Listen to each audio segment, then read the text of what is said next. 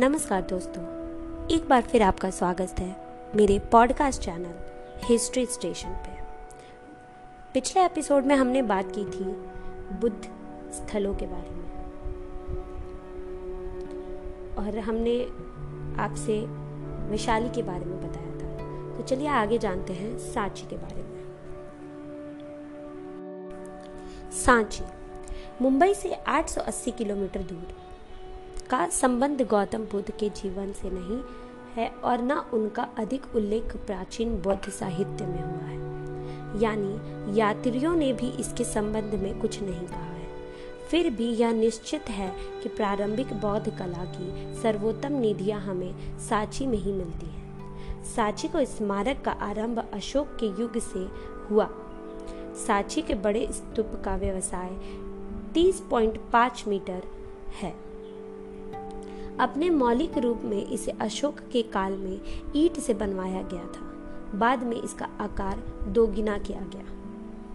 अशोक द्वारा की गई बौद्ध गया की यात्रा का एक शिल्प कांच सांची के बड़े स्तूप में पाया जाता है। अन्य कोई छोटे स्तूप यहाँ है। अग्र, शार्वक धर्म, सोनापति, सरिपुत्र और महामौद्रलान्य के धातुओं के अवशेषण में सांची में ही मिले थे, जो वहाँ एक नवनिर्मित विहार में स्थापित किए गए। तो दोस्तों, आगे बात करते हैं तक्षशिला की। तक्षशिला आधुनिक पश्चिमी पाकिस्तान में है। भगवान बुद्ध के जीवन काल में यह एक प्रसिद्ध स्थान था, जहाँ दूर दूर से विद्यार्थी शिल्पों की शिक्षा प्राप्त करने के लिए जाते थे। कौशंबी कौशंबी भगवान बुद्ध के जीवन काल में वत्स से राज की राजधानी थी। यहाँ प्रसिद्ध गोसी तराम विहार था। कौशंबी की पहचान आधुनिक कोसम गाँव के रूप में की गई है, जो इलाहाबाद ज़िले में यमुना नदी के किनारे पर स्थित है। नालंदा। इसका आधुनिक नाम बड़गांव है, जो राजगीर के समीप स्थित है। उत्तरकालीन बौद्ध धर्म के इतिहास में एक प्रसिद्ध विश्वविद्यालय बन गया। भगवान बुद्ध ने इस स्थान की अनेक बार यात्रा की और अशोक के समय से ही यह संधाराम आदि बनने शुरू हो गए। परंतु जो भ्रग्राविषय यहाँ मिले, वे प्रातः गुप्त काल तक के ही हैं। युवान च्वांग ने कुछ समय मा नालंदा महाविहार में रहकर अध्ययन किया था। और इससे इस विहार का विस्तृत वर्णन किया है। पांचवी शताब्दी ईस्वी से लेकर बारहवीं शताब्दी ईस्वी तक नालंदा विश्वविद्यालय के महावैश्यालय दिन से और एक शिक्षा केंद्र के रूप में संपूर्ण बौद्ध जगत में प्रसिद्ध था। चीनी यात्री ईस तिंग ने भी नालंदा की भिक्षुओं के जीवन का वर्णन किया है। तारनाथ के अनुसार आचार्य शिलभद्र, नागार्जुन शिविष्णु आर्यदेव, डिंगानन्ना, धर्मपाल, असंग बसुद्धि जैसे आचार्यों ने नालंदा को सुशोभित किया है। यह निश्चय पूर्वक नहीं कहा जा सकता कि सौराष्ट्र में बौद्ध धर्म का प्रवेश कब हुआ, परंतु वहाँ अशोक के समय से पूर्व बौद्ध धर्म का किसी न किसी रूप में प्रचार अवश्य था। जूनागढ़ के समीप गिरनार में अशोक का एक सिल्क लेख मिला है, जिसे प्रकट होता है कि सौराष्ट्र में इसी समय व्यापक रूप से बौद्ध धर्म की प्रचारक किया गया था। तो गिरनार के बारे में बात करते हैं। जूनागढ़ में गिरनार एक समीप अशोक का शिलालेख प्राप्त हुआ था। युवान च्वांग ने सातवीं शताब्दी ईस्वी में जूनागढ़ की यात्रा की थी।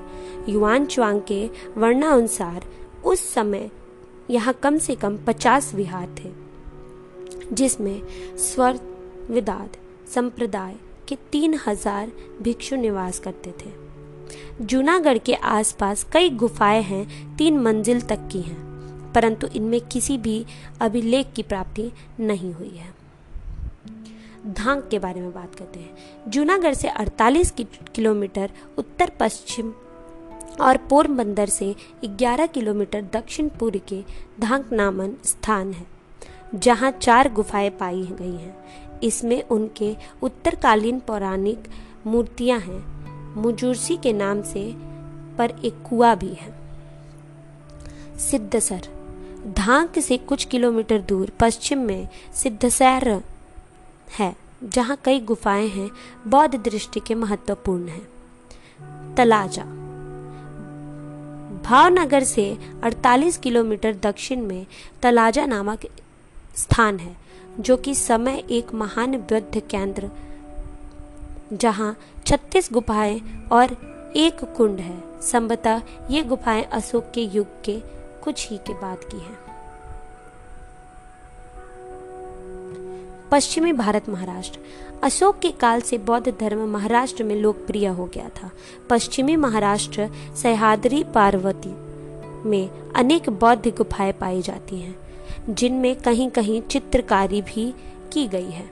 चट्टानों को काटकर गुफाएँ बनाने के स्थापत्य कला के लिए महाराष्ट्र के जो स्थान प्रसिद्ध हैं, उनमें भांजा, कोंडांडे, पीतलखोरा, अजंता बेदसा, नासिक, कार्ल, कोनहरी और एलोरा अधिक महत्वपूर्ण है। दक्षिणी भारत, जिस प्रकार महाराष्ट्र चट्टान की काटकर बनाई गई स्थापित कला के प्रसिद्ध है, उसी प्रकार आंध्र प्रदेश अपने विशाल बौद्ध स्तूपों के प्रसिद्ध है। अशोक के काल में आंध्र में बौद्ध धर्म का प्रचार किया गया। कृष्णा नदी की दक्षिणी घाटियों और गोदावरी के बीच प्रदेश में अनेक विशाल बौद्ध विहारों का निर्माण समृद्ध व्यापारियों द्वारा किया गया। अमरावती और नागा अर्जुन कोना के स्तूप, जो गुटुर ज़िले में और भट्टी प्रालू जग्यपेटू गुसीवाड़ा और घंटीशाल के स्तूप को कृष्णा ज़िले में ही दूसरी शताब्दी ईस्वी पूर्व और तीसरी शताब्दी ईस्वी पूर्व बनाया गया। इस बात के प्रमाण है, यह एक महास्तूप तथा, जिसमें भगवान बुद्ध की धातुओं का अंश प्रतिस्थापित किया गया है। तो इसी के साथ आज मैं विदा लेती हूँ। धन्यवाद दोस्तों, मिलते हैं अगले एपिसोड में।